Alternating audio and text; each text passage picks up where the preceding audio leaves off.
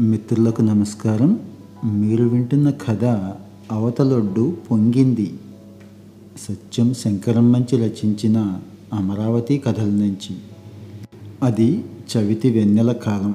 రాత్రి ఏడున్నర ఎనిమిది గంటల వేళ ఆడవాళ్ళు వీధలుగుల మీద కబుర్లు చెప్పుకుంటుంటే కొందరు ఇళ్ళల్లో రాత్రి వ్యాపారాల్లో మునిగి ఉంటే పూజారి వీధి పిల్లలంతా కృష్ణ ఒడ్డున చట్టు మీద కబుర్లాడుకుంటూ వాదులాడుకుంటూ తిరుగుతున్నారు.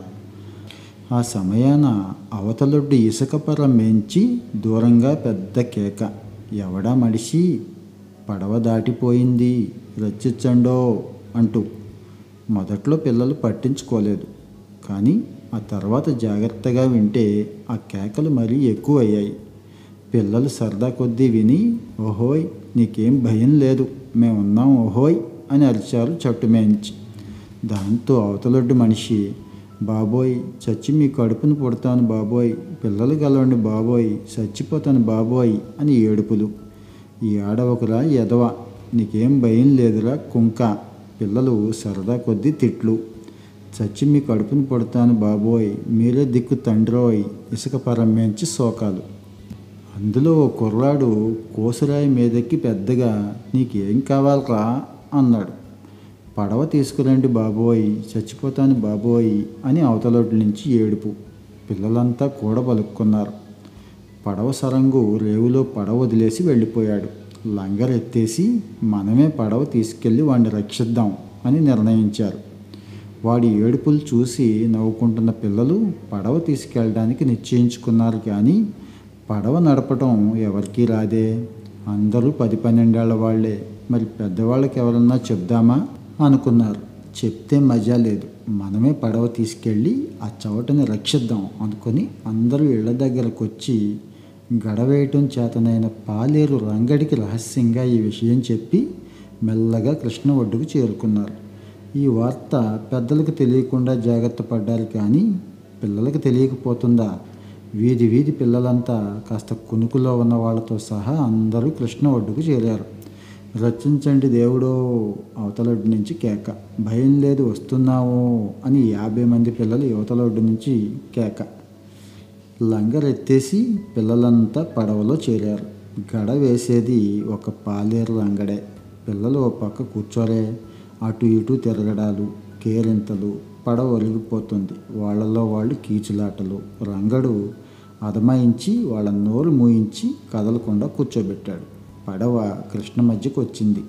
అక్కడ గొప్ప ఒడి పిల్లల్లో పెద్దవాడు కిట్టి నేను గడేస్తాను అన్నాడు. వద్దు దేవుడా అన్నా వినకపోతే నువ్వు తెడ్లు వెయ్యి దొరా అని బతిమిలాడి కూర్చోబెట్టాడు రంగడు.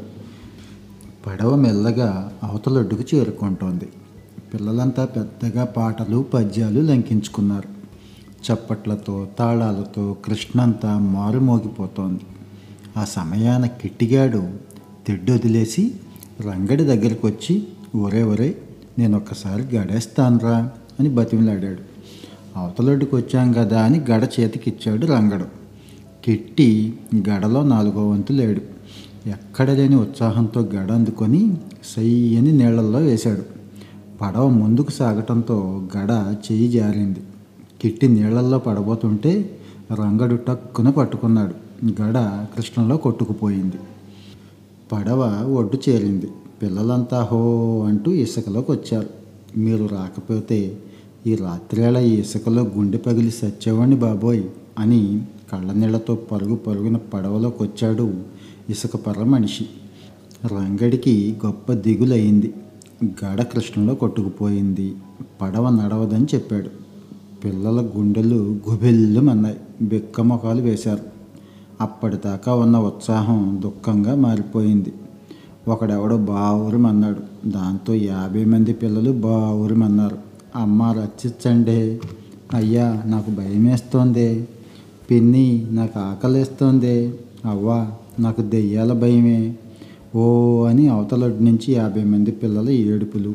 వాళ్ళతో కలిసి చచ్చి మీ కడుపును పుడతాను అని పరదేశి ఏడుపు. వీధిలో పిల్లలెవరూ లేకపోవడం.